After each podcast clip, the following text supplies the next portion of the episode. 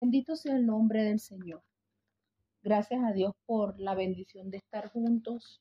Gracias a Dios por ese buen ánimo que han tenido de, de venir, honrar la palabra de Dios con sus oídos. Y bueno, el Señor ha sido muy bueno el día de hoy. ¿Cuántos dicen amén? Amén. Vamos en este momento a abrir la palabra de Dios en el libro de Hebreos.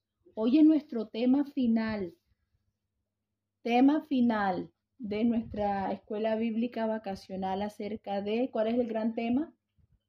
La, la creación. La creación, ¿sí? Entonces vamos a estar también haciendo, voy a regalarles unas preguntitas a ver cómo quedaron, si aprendieron algo en la creación. Entonces, ¿en cuántos días hizo Dios la creación? Seis. Seis. Seis. ¿Por qué seis? Porque no hizo nada en el séptimo día, solo descansó. Ah, y cuando descansó, se acostó a dormir, sí dijo, ay, que, que, No, que- ¿de qué se trata el reposo? ya, barato.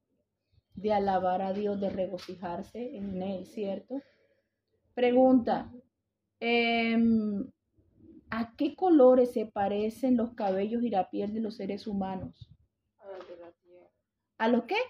A los de la tierra. A los de la tierra. ¿Y por qué se parecen a los de la tierra? Porque somos de la tierra. porque venimos de la tierra, polvo eres y al polvo volverás, dice el Señor. Otra pregunta, ¿quieren otra pregunta? Sí, sí. ¿Seguro? Sí. Bueno, la otra, la otra pregunta es, em, a ver, ¿de dónde salieron las aves y los peces? El agua. Del agua. ¿De dónde salieron los mamíferos? De cuadrúpedos, De la tierra. de la tierra, exacto. Todo lo que se arrastra en la tierra sale de la tierra. ¿Cuáles son las plataformas de la creación? Tierra, tierra, mar. y, debajo de la tierra. Las, las, sí, la, cielo, la tierra, el mar y debajo de la tierra. sí. Sí, sí, sí. En términos físicos, sería el cielo, el mar, la tierra, ya incluyendo la parte espiritual hasta, hasta aún en las profundidades de la tierra, todo, todo, esa, esa plataforma es... A ver, ¿qué, ¿qué hace Dios en la plataforma del cielo? Él muestra su, ¿su qué? Su obra. Su, su plan. ¿Y qué pasa en la tierra? Se cumple, exactamente.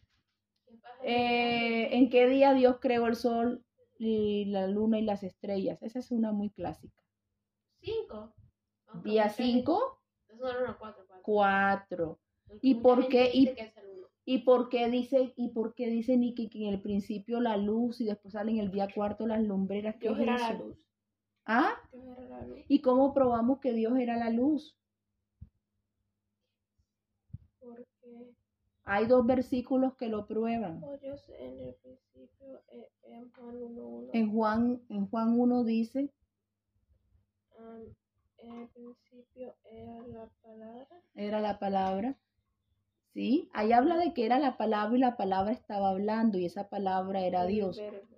el verbo. Y después habla de aquella que, aquella que habla, Luz aquella luz verdadera que alumbra a todo hombre. Venía a este mundo. Y entonces, pero que tiene que ver esa luz, todavía no hay, hay un versículo que me conecta aún más con eso, que fue, está, está por allá por Colosenses, dice que Él es el, no, Él es el, El pan, no, Él es el pan del cielo, pero Colosenses no dice eso, dice, Él es el, no, hablando de lo primero que se creó, dice que es el pri, ¿qué? Primogénito. El primogénito de qué? El primo, ahí te están soplando, el primogénito de la creación, ¿cierto?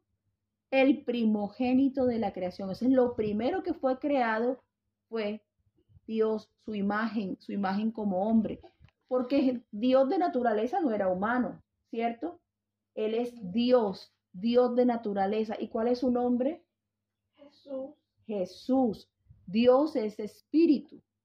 La naturaleza de nosotros es diferente. Somos humanos y somos carne. Él tenía que hacerse una imagen como la nuestra dentro de su plan de salvación. Pregunta, ¿qué hubiera pasado si Dios no se hace una imagen antes?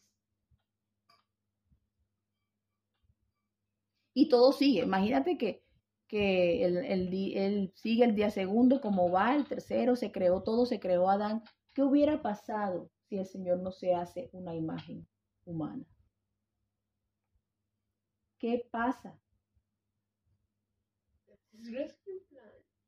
Perdón, dilo en español. Ese era su plan de rescate, en efecto. O sea, él lo primero que crea es el plan de rescate. Lo primero que hace, ¿sí? No como los del Titanic, hicieron el barco, al final pusieron los barquitos salvavidas, después sacaron porque que se veían feos. Y, y estaba el problema y no pudieron salvarse muchas personas. Dios actúa, Dios como Él es humilde, estos son soberbios, Dios actúa con, con mucha sencillez y se da cuenta, yo tengo que hacer el plan de salvación primero y después me dedico a lo demás. Y se hubiera quedado Juan como en el Apocalipsis. Se hubiera quedado llorando, porque él lloraba en, el Apocalipsis y decía, porque no había uno de abrir el libro, digno de abrir el libro y desatar los sellos sobre los juicios que venían sobre la tierra. Y le dicen, Juan, no llores, He aquí que el león de la tribu de Judá, ese que se hizo la imagen en el principio, ha vencido para abrir el libro y desatar sus sellos. Bueno, ya con este recorderis en general, ¿sí? Ah, ¿cuáles son las naturalezas humanas? Son cuatro. Aquí vemos técnicamente las cuatro naturalezas humanas. Nosotros somos el que es, de naturaleza que es. Él no es, sí, él es papá, hombre, pero ¿qué, de qué es de naturaleza humana? Él es un hombre. Yo soy, tú eres una, y él es un. Esas son. Realmente son dos naturalezas, pero hay una diferencia entre, entre un cuerpo humano que no se ha desarrollado y que necesita crecer y uno que ya está crecido. El ADN realmente cuántas, cuántas, cuántas líneas muestra? Dos. Y son dos naturalezas, ¿sí? Cuando a una persona le hacen una autopsia, ¿te acuerdas que eso también lo hablamos? ¿Qué dice el ADN? ¿Qué es lo primero que dice? Si era hombre o mujer. No dice cómo estaba vestido, no dice qué pensaba, no dice su posición política, no dice sus pensamientos, no dice nada más. Dice su genética. ¿Sí? ¿Cuál es la palabra que más prima? Hay una frasecita que prima siempre en, el relato de Génesis 1 en la creación, que Dios hizo todo como. Ay, ¿quién me dice? Sí, no, esa se repite. Sí lo hizo perfecto, pero todo se va repitiendo. Y lo hizo y, y acorde ¿Cómo? Según su género. Y eso se repite en todo el relato de la creación, haciéndonos ver que es importante saber que las cosas se han hecho según su género, según lo que él ha hecho, y a él no le gusta que se las alteren. ¿Sí? ¿Cuáles son las formas de alteración, de alteración genética que Dios le prohibió a los israelitas? Las tres, las tres que prohibió no mezcles qué, no mezcles qué y no mezcles qué. La primera fue no animales. animales. animales. de diferentes especies. No mezcles semillas y no mezcles ah, no, ah, eh, las fibras de tela, porque habían fibras de tela que venían de origen vegetal y había unas que venían de origen animal. ¿Sí? Menciónenme una de origen vegetal.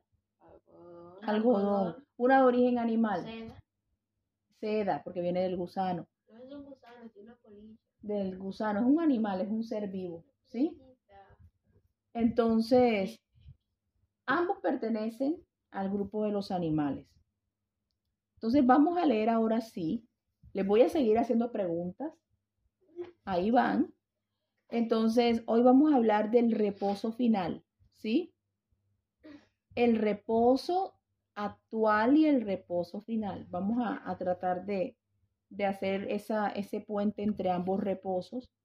Entonces, vamos a leer en Hebreos capítulo 3, desde el verso 7 en adelante. ¿Sí? Dice así. Por lo cual, como dice el Espíritu, leo en el nombre de Jesús. Por lo cual, como dice el Espíritu Santo, si oyeres hoy su, voz, su voz, no endurezcáis vuestros corazones como en la provocación en el día de la tentación en el desierto, donde me tentaron vuestros padres y me probaron y vieron mis obras cuarenta años, a causa de lo cual me disgusté contra esa generación y dije, siempre andan vagando en su corazón y no han conocido mis caminos. Por lo tanto, juré en mi ira que no entrarían en mi reposo. No entrarían en mi reposo. Mirad, hermanos, que no haya ninguno en ninguno de, de vosotros corazón malo de incredulidad para apartarse del Dios vivo. Antes, exhortaos los unos a los otros cada día entre tanto que se dice hoy para que ninguno de vosotros se endurezca por el engaño del pecado. Porque somos hechos participantes de Cristo, con tal que retengamos firme hasta el fin nuestra confianza en el principio. Entre tanto que se dice, si oyeres hoy su voz, no endurezcáis vuestros corazones como en la provocación. ¿Quiénes fueron los que habiendo oído le provocaron? ¿No fueron todos los que salieron de Egipto por mano de Moisés?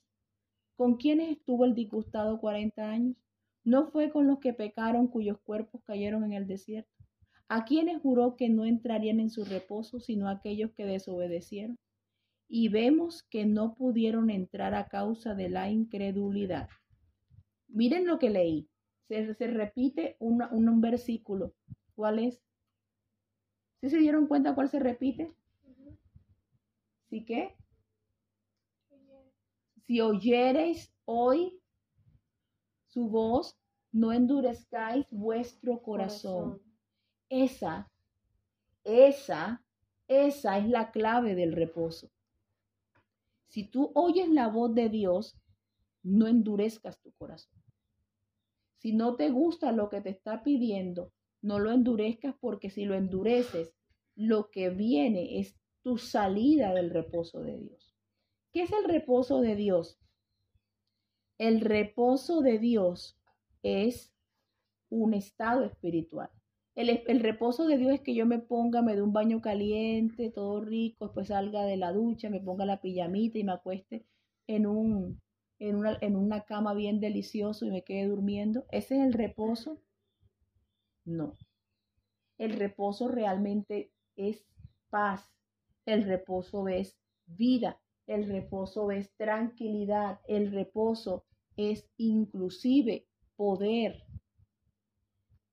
Uno se regocija en el Señor, uno se alegra en su presencia, uno, él mismo nos dio ejemplo de reposo aún desde el principio.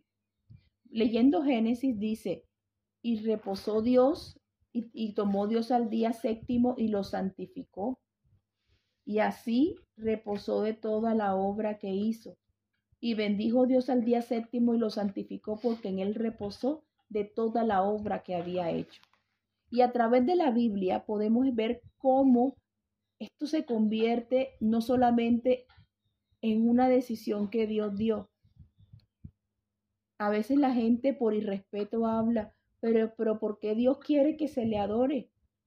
Es que parece que, que, fuera, eh, fuera para él mismo. No, ni siquiera la, la, adoración, la adoración a Dios, el hecho de que tú corras a Él y lo adores, o el hecho que tú corras fuera de Él y peques contra Él, en nada cambia su poder, en nada cambia su presencia, porque uno de los atributos de Dios es que Él es in, ¿in qué?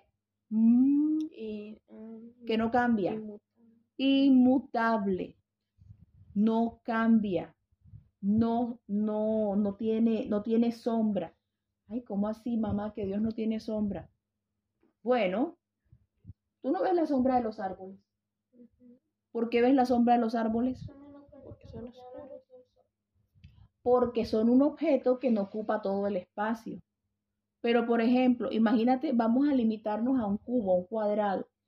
Si yo meto un vaso dentro del cuadrado, él va a tener, del container cuadrado va a tener una sombra. Pero si yo meto una, una figura cuadrada exactamente del tamaño del cuadrado, no va a haber sombra por ninguna parte. De esa misma manera, Dios, la palabra de Dios nos dice que Dios lo llena todo. Eres luz. Él es luz. Y Él, Él conoce desde tus vísceras hasta tus pensamientos.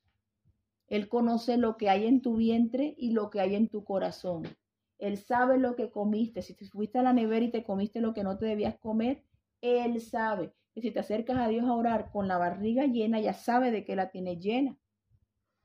¿Sí? Entonces a Dios no le puedes decir, ay Señor, mi mamá no me alimenta, tengo hambre. Si has estado picando en la nevera. ¿Sí? Es un ejemplo. Y ese tipo de cosas no es que nos causen reposo. ¿Sí? Entonces, eso era lo que le pasaba a Israel. Andaban con la inquietud. El cuerpo humano es un, está diseñado para trabajar, producir y deleitarse haciendo cosas. A lo que llegan las ociosidades, enseguida llegan los vicios a morder como una serpiente los talones del ser humano. No lo mata enseguida, pero va entrando en él un veneno de aborrecimiento por los padres, aborrecimiento por quien le enseña, aborrecimiento por el estudio. ¿Han oído alguna vez a una persona diciendo, ay, odio ese profesor, odio esas matemáticas? Y en, y en muchos países hasta maldicen los profesores solo porque les enseñan. ¿Y por qué no hablan mal del que les entrega un sobre de droga? ¿Por qué no hablan mal del que les entrega una revista pornográfica? Porque no quieren el reposo de Dios. Y cuando la gente no sigue los estándares del reposo de Dios, tampoco quiere que otros reposen. Y uno no puede bajo ninguna circunstancia dejarse quitar el reposo de Dios. Adán estaba en reposo en el Edén. Y a pesar de que el, el hombre peca y falla contra Dios, nosotros aún podemos también vivir en el reposo de Dios. ¿Por qué causa? Porque Dios nos ha entregado poder y autoridad. Dice la palabra que Él nos ha dado reino y sacerdocio. ¿Qué significa que te ha dado reino? Que nos ha dado la capacidad de tener autoridad sobre las fuerzas de las tinieblas. Dice la palabra de Dios. Yo dice Jesús en los evangelios, yo veía a Satanás caer del cielo como un rayo. Les digo que yo les doy potestad de hollar serpientes y escorpiones. Y algunas, No. toda fuerza del enemigo. Y nada os dañará. ¿Quién te puede dar una palabra tan, tan firme como esa? No es el profesor que te está diciendo, mira, aquí hay un margen de error, eh, aquí hay una excepción a la regla. No es esa clase de profesor. No hay enseñador semejante a Dios. Ese, ese es lo que nos da reposo de Él. Tú sabes que cada quien ahora mismo busca, busca su propio Dios. Y hay unos que lo encuentran en el espejo de su casa. Y ese es el Dios de ellos. Y arreglan a ese Dios y lo emperfuman y hacen lo que quieran con ese Dios. Y el Dios son ellos. Y qué enamoramiento de ese Dios. Hay otros que el Dios de ellos es el dinero. Otros son los carros de carrera y ese es el Dios de ellos. Pero nada de eso es Dios, porque para ser Dios tiene que dar vida y sustentar.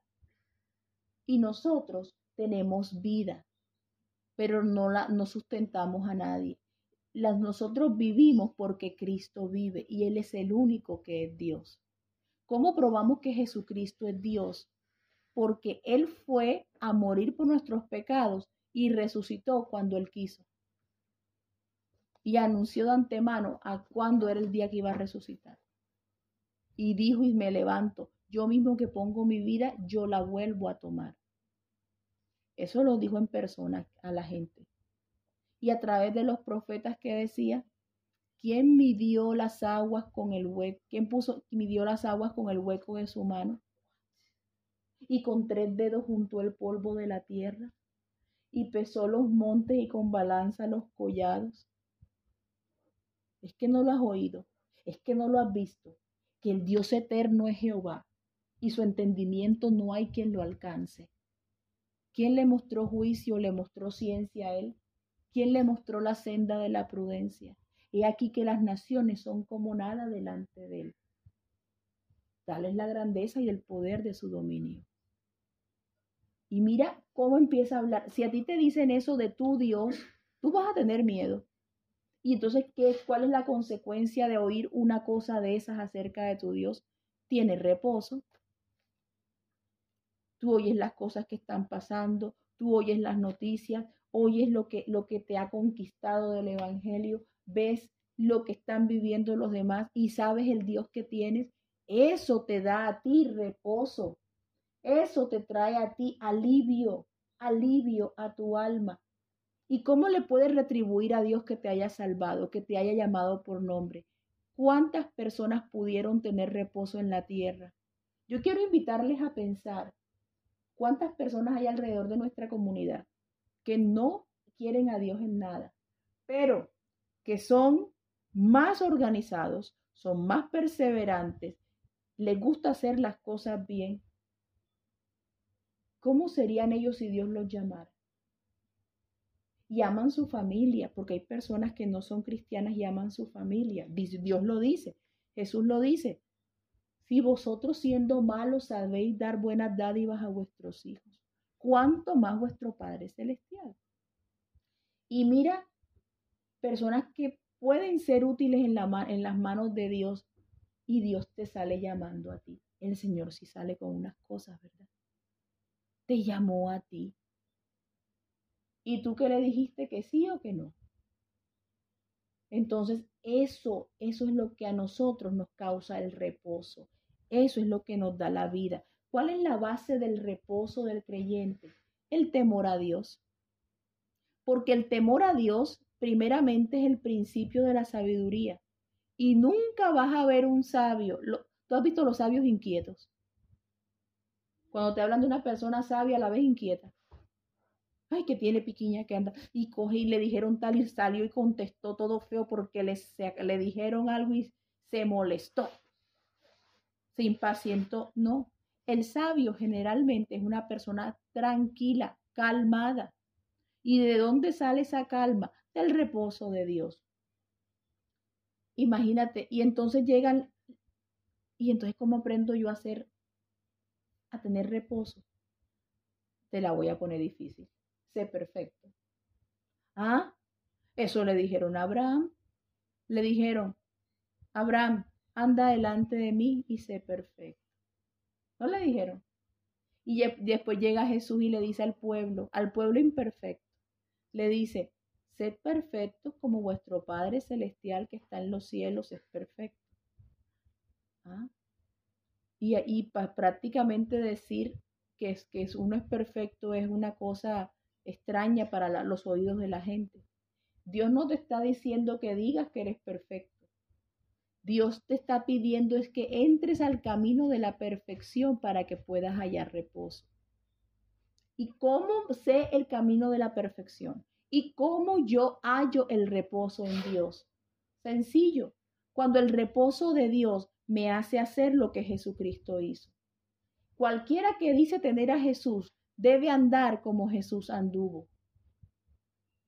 Tú vas a ver gente que en nombre de religión y en nombre de, evangelio o creencias han hecho desastres con diferentes personas, con recursos, con cosas. Bueno, ponlos en la, ponlos en la balanza de Dios, de Jesús. Jesús hace eso.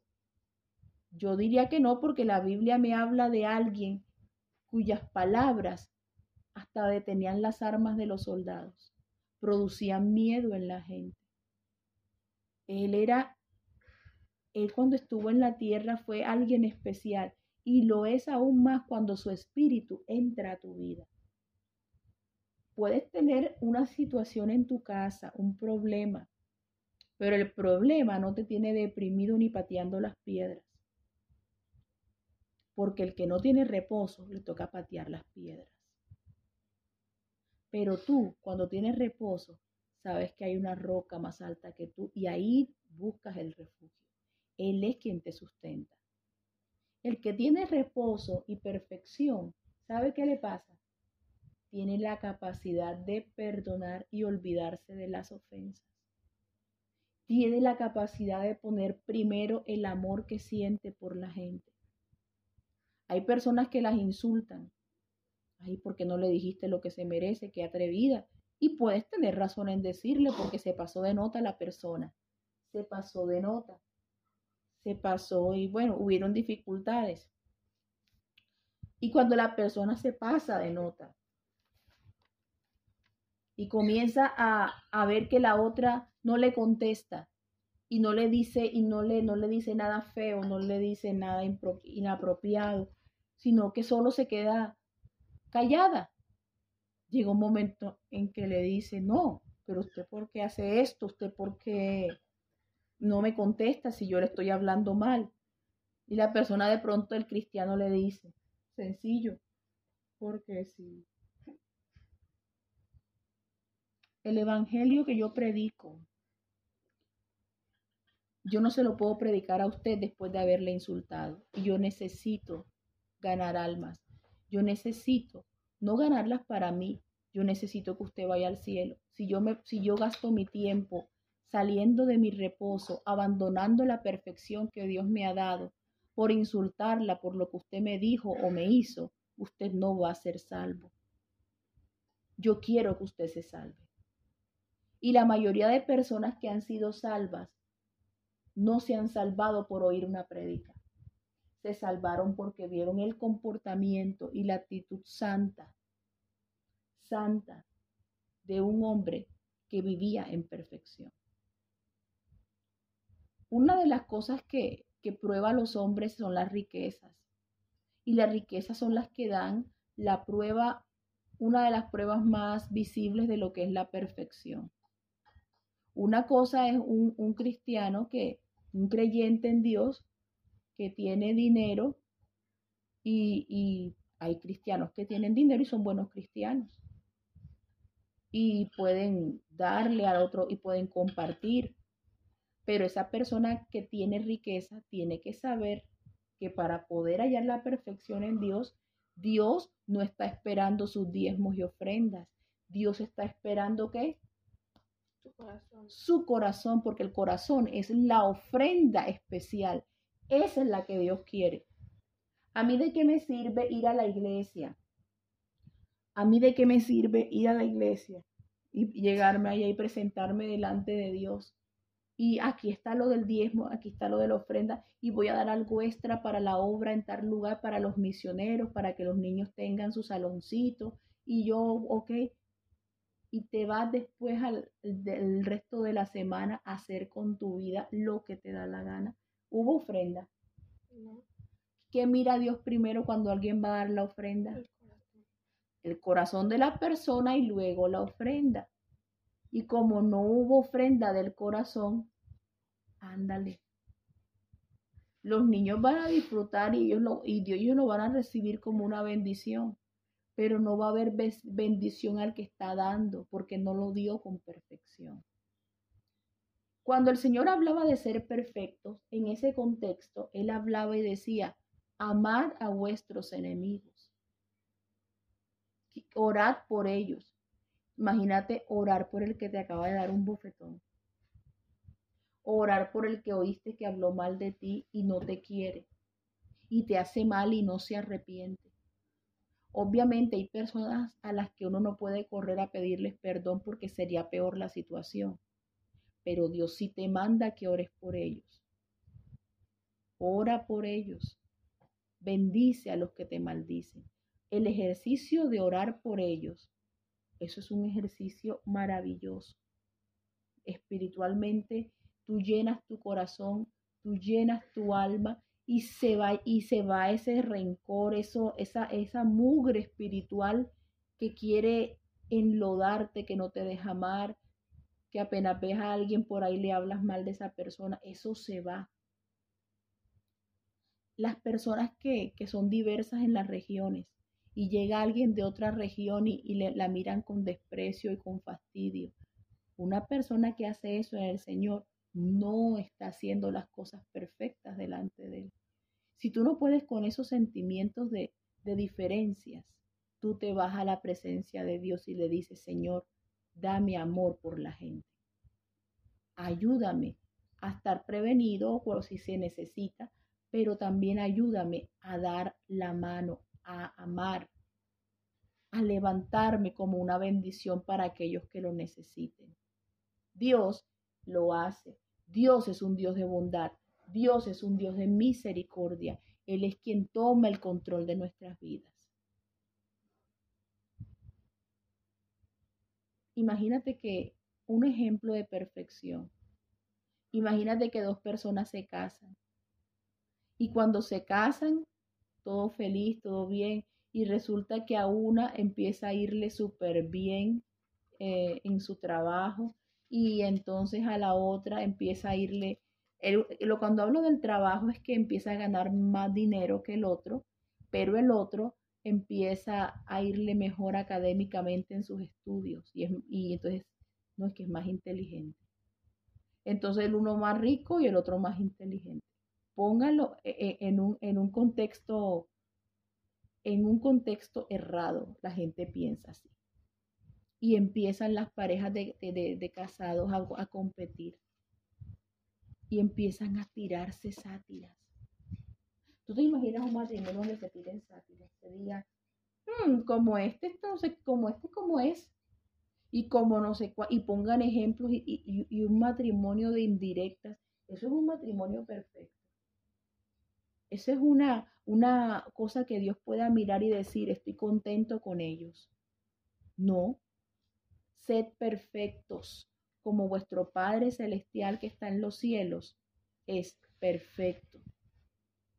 Si yo veo que mi esposo comete un error o deja caer algo, hay que irlo a ayudar. Cuando ustedes se casen, si usted le dijo a su esposo Gaby o usted a su esposa Nathan, yo no creo que sea buena idea que hagas esto, porque no, no, no está bien, no está bien, y le insistes, no, no está bien que lo hagas, y llega y, lo ha, y lo hace. Y cuando lo hace, entonces te le paras al lado a decirle, ay, te lo dije, ay, qué fracaso. Y mira, y empiezas a decirle, ¿ves el problema que causas? ¿Ves esto? Dios espera eso de sus hijos. Cuando tú te equivocas, Dios te, te, suena el pie y te suena los dedos y te dice, ay, mira cómo te equivocaste. Yo no te pienso ayudar. Ese es el corazón de Dios. Entonces es ahí donde Dios nos manda a correr y a sustentar la mano del que amamos y a levantarlo y ayudarlo a recoger los pedazos de lo que se rompió. Porque hay que preservar el corazón, hay que preservar los sentimientos. Yo tengo que cuidar de este cuerpo. Porque si no lo cuido, me descuido yo a mí. Entonces, así el Señor ama a su iglesia. Estos, estos son momentos que vivimos en la tierra. En la tierra, déjenme decirles que estamos donde espiritualmente en el desierto. Estamos formando nuestra identidad. Dios nos sacó de dónde? De la esclavitud de Egipto, del pecado, y nos trae ahora al desierto. En el desierto que le salieron al, a qué salió por allá. A los que se rebelaban le salían serpientes, le salían escorpiones. Ay, no sé, un cuento allá. Se abrió la tierra también allá en una, en una, una ocasión. Eso era, pero qué gente para, para, para pasarle cosas. Pero qué era todo lo que había que podían ver ellos en el desierto. La columna de fuego que salió en el día para, encenderles el calor o salía en la noche. Ah, en la noche para protegerles del frío. ¿Y la columna de nube para qué? Para protegerles del calor. De la misma forma en que se oye de un pueblo que tiene un Dios invisible, sin nombre para el mundo en ese tiempo, que deja a su pueblo aparentemente abandonado en un desierto, un pueblo, miren cómo lo veían las naciones. Allá viene un pueblo de esclavos salidos de Egipto que dejaron a Egipto arruinadísimo, le cayeron plagas hasta que el faraón quiso soltarlos. Imagínense un viajero contándole eso a unos extranjeros. Y se los iban a coger y se les abrió el mar y pasó el pueblo de así, todo, todo corriendo, temeroso, y apenas pasó, le, le, cerró el mar a sus enemigos, después les abre el río. Bueno, antes de abrir el río, pasaron cosas en el desierto, les dio hambre, les hizo que les lloviera pan del cielo, el primer cereal, el cereal de los ángeles, pues. comida de los ángeles. Y después y se ponen ellos con, ay, quiero carne, quiero carne, quiero carne, deseando las cosas que les daban por esclavitud en Egipto. Hay regalos que no son regalos. Hay regalos que son para esclavizar. Regalos que si tú los recibes te comprometen. Yo te di así que te toca hacer lo que te diga. Por eso eran, esos eran los melones de Egipto. Esos eran los, los, los pollos, los pescados de Egipto ay, es que comíamos tanto allá. Y, y Dios escuchó al pueblo y le dice a Moisés, Moisés, ahí andan pidiendo carne y andan deleitándose. Diles que mañana les voy a mandar codornices, que las van a botar hasta por las narices, que se las tienen que comer. Y al día siguiente llegan el poco de pollitos así gorditos, cansados, y ¡pum! caían de barriguita allá en el desierto. Y ellos cogiendo los pollitos y, uy, qué rico, uy, qué rico, uy, qué rico, uy, qué rico, ya no les daba la mandíbula masticando pollito de ese. Y pero ustedes querían, pues yo les estoy dando comida que no trabajaron. Cuando tú no trabajas, cuando tú no te mueves, también puedes perder el reposo. Cuando tú pierdes la seguridad de lo que haces con tus manos, no puedes administrar, no puedes distribuir, porque tus fuerzas no están invertidas en ese resultado, en ese recurso que te dieron. Qué bonito es que nosotros podamos de nuestras manos trabajar y producir para gloria de Dios y darle a Dios la gloria por todo lo que Él nos ha entregado. Él ha sido bueno con nosotros. Una vez estemos listos, Él nos va a llevar a la tierra prometida. Él nos va a llevar al lugar donde debemos estar. Allá nos va a llevar. Y en, la, y en el cielo, la vida no es que vas a estar en el cielo cantando, ay, allá los ángeles. No, en el cielo hay mucho que aprender. En el cielo hay mucho que hacer. En el cielo hay muchos con quien conversar. Hay mucho que oír. Te vas a maravillar, te vas a alegrar cuando veas a Adán contándote cómo fue, el, cómo fue la vida en el Edén, cómo eran las aves, cómo eran las plantas. Cuando oigas a Noé, cómo era el mundo antes de entrar a esa arca, qué mundo encontró cuando salió. Cuando oigas las voces de, de, de los niños de la Biblia, de David, de, Samuel, de Jeremías. ¿Por qué confiaron en Dios? ¿Qué los llevó a confiar en Dios? Y te van a hablar con alegría y tú les vas a hablar con alegría porque ellos también están ansiosos por oír tu testimonio de lo que ha pasado en este tiempo. Hoy estamos al borde del reposo actual para llegar al reposo final con Cristo. Ya las profecías se están cumpliendo. Y qué honor para ti, qué bendición para ti vivir el último tiempo. Hoy estás viendo, estás oyendo, estás presenciando todos los cumplimientos de lo que los profetas un día dijeron. Daniel dijo, la ciencia aumentará. ¿Es eso cierto, Nathan? ¿Por qué la ciencia ha aumentado? Hay de todo. Imagínate. Y entonces, no, que, que, que hay un nuevo régimen, que la bestia, el anticristo. ¿Eso qué es? Y vienen con, vienen con un- una tecnología en la que todo ojo verá, claro, la tecnología que hay ahora, las redes sociales, la- el internet, la inteligencia artificial, que es el- la, nueva, la nueva sombra grande que se avecina sobre la humanidad, sombra de, de- animal grande. Entonces, todas esas cosas nos dan fe que Dios pondría ya no la, su ley en, las, en tablas o de piedra, sino en el corazón del hombre. ¿Dónde está la ley de Dios ahora mismo? En nuestro corazón. Somos el resultado de lo que esperaron los profetas. Somos el resultado de lo que ellos lloraron en ese momento. Somos el fruto de la aflicción del alma de Dios. Y Él se afligió y Él sufrió para que hoy tuviéramos que reposo en Cristo. Vamos a orar y vamos a dar gracias a Dios por, este, por, est- por estas enseñanzas maravillosas. A mí me parecieron de mucha bendición. Ustedes no. A mí me pareció hermoso eh, todo, hablar de la luz, hablar de la tierra, hablar de los cielos, hablar de todo lo que, lo que todo es, ello conlleva. Esas cosas, cuando tú hablas de la grandeza de Dios, el mundo se ve delante de ti pequeñito y despreciable. No vale la pena lo que el mundo ofrece. Ves una persona siguiendo prototipos de celebridades y sabes que no van sino a un camino de muerte, van a un camino de perdición.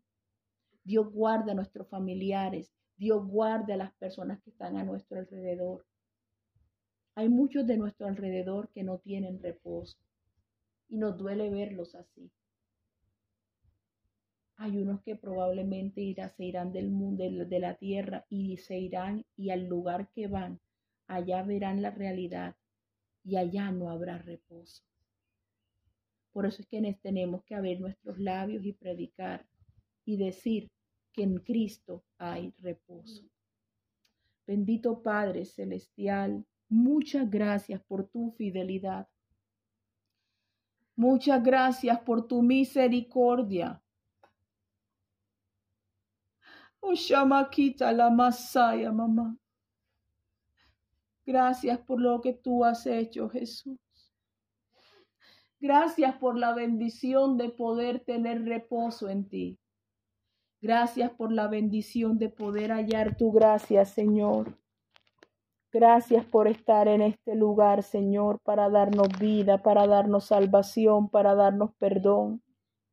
Yo te ruego en esta hora, oh Dios, derrama tu buen espíritu sobre nuestras almas y ayúdanos a ser fieles a ti en todo, Señor, en todo. Te lo rogamos, oh Dios. Grande es tu nombre en toda la tierra. Bendito y alabado seas. Grande es tu nombre, Jesús. Tu nombre es excelente. Tu nombre es maravilloso. Tu nombre es poderoso. La gloria y la honra son tuyas. El honor y la majestad son tuyas. Grande eres tú. Gracias, porque podemos levantar nuestras manos, Señor, para amarte, para rendirnos a tu voluntad, que es lo que nos da reposo y perfección delante de ti.